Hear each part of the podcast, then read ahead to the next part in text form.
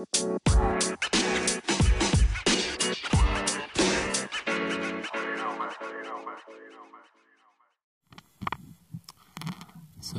day eight on the Larapinta Trail, and right now I am, as I'm sitting here recording this, I am lying down looking at the most amazing array of stars in the sky.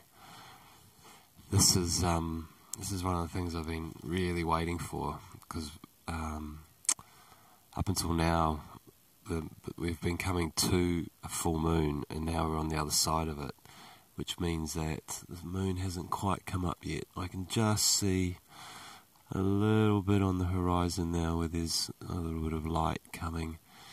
But for the last hour, we've we've just had this most amazing view of the stars, shooting stars, um, satellites, planets, Milky Way. It's just been incredible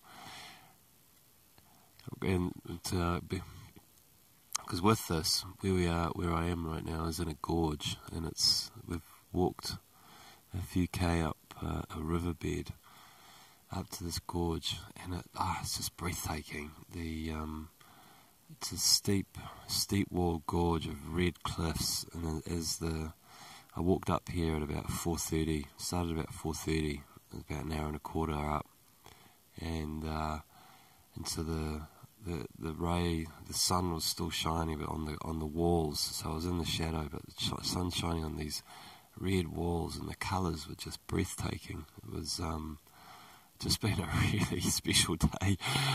Uh, and so today, the the thing that today is just made I like it, it's almost been euphoric for me today.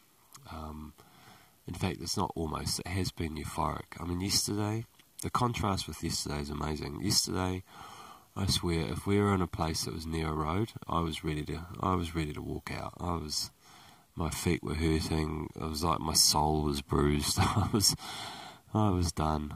But um, you know, today, my dad and I, we, we woke up early. We knew it was going to be a really hot day, and we had, we had about seven and a half k to to, to reach a shelter. Now, so we made the decision to get up early, and we walked to the to the, the shelter, which was the end of the, the section, the, the, the cement section, and uh, we got there and we and we just gave ourselves permission to rest, and it was bliss, man. Because we, we so we're there by before nine o'clock, and we you know we sat down, we made teas, and we um, had breakfast sedately and lay our mats out because I think I've explained these shelters. They're they're they're wonderful. You know the protection against the sun, but they've got these raised platforms that, that you can lie on, and uh, and we just hung out, waiting for the end of the day when we were going to walk up this gorge, which we only come about three and a half k up this gorge, um, and it gets us to the trailhead for tomorrow. So tomorrow is a very short. It's, it's short. It's only about 12k, but it's really steep apparently. But so it meant that today was a bit like a rest day for us we got to just hang out in the hang out in this shelter and read.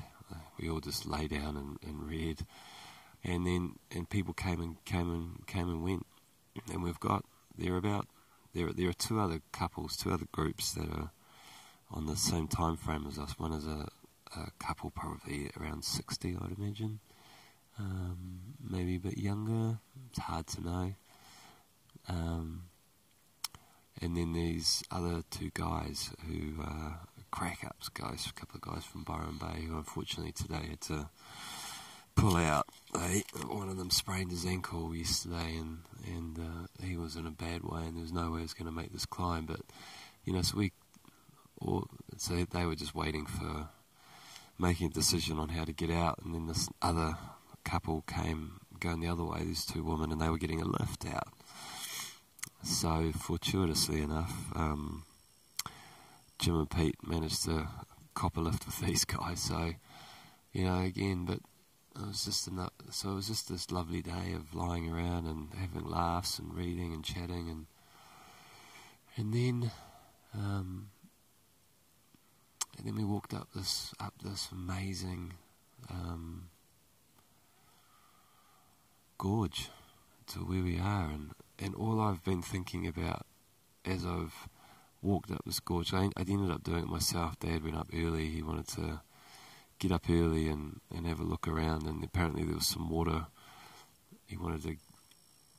We were told there were some places you could go get some water, and he. Um, so he carried less water up here to go and find those water holes, whereas I thought I'm just going to take the water with me.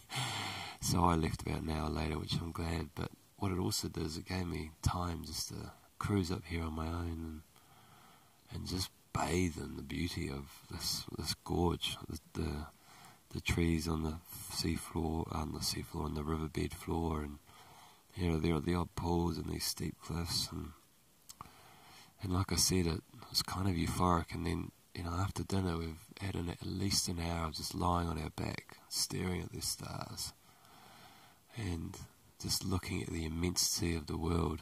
And and the two things that have really run across my mind as I've done that is the first one is the Buddhist philosophy of impermanence.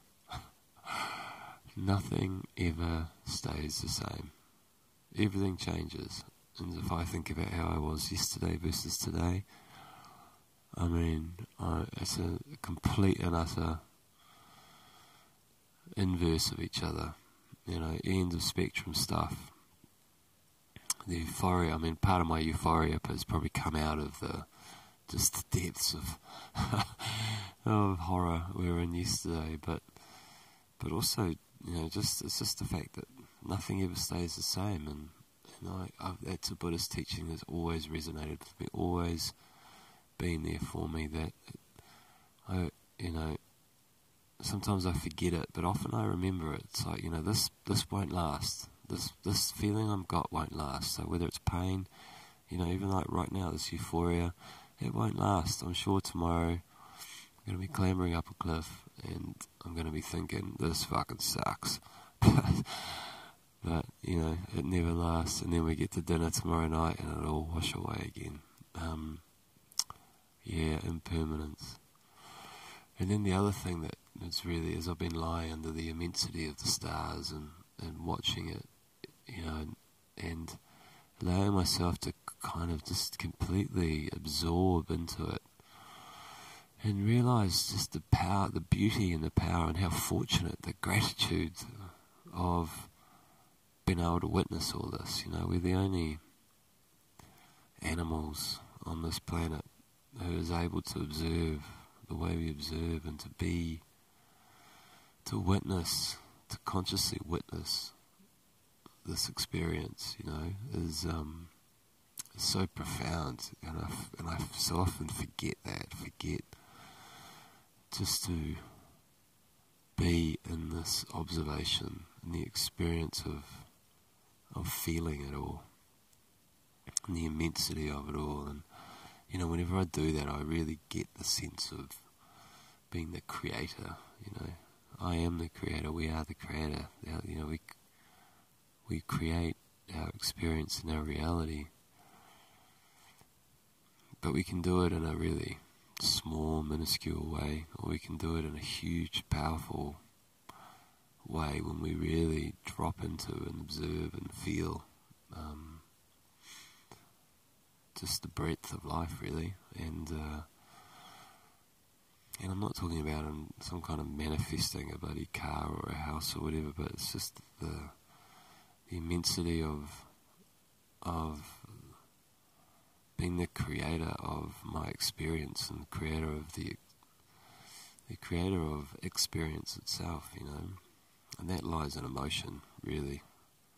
It lies in places like gratitude and love, forgiveness, generosity, you know, all these all these things that as humans we have access to and very often forget you know, and one of the things I'm learning on this trail is just how it's so easy to, to actually drop into those amazing emotions um, when they get rid of all the external distractions. You know, the opportunity to give and to be generous and to share and to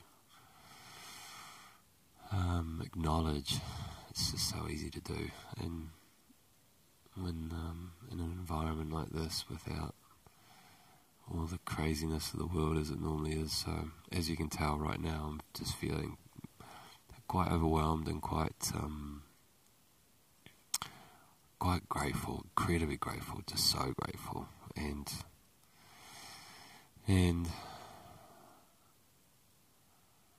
yeah, I just I I implore, I recommend anyone who has an opportunity to listen to this to get out and and have an op- and, and give this gift to yourself really of doing something like this or finding the the space to experience the magnitude of life, to experience the magnitude of um, the earth.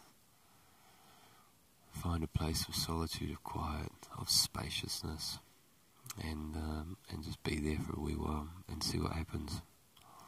Because uh, it's a beautiful and overwhelming experience. So with that, I'm going to say adieu, adios, good night. I'm going to way back to lie under the stars for a little bit longer, just before the moon comes up, and then I'm off to bed. So until tomorrow, ciao.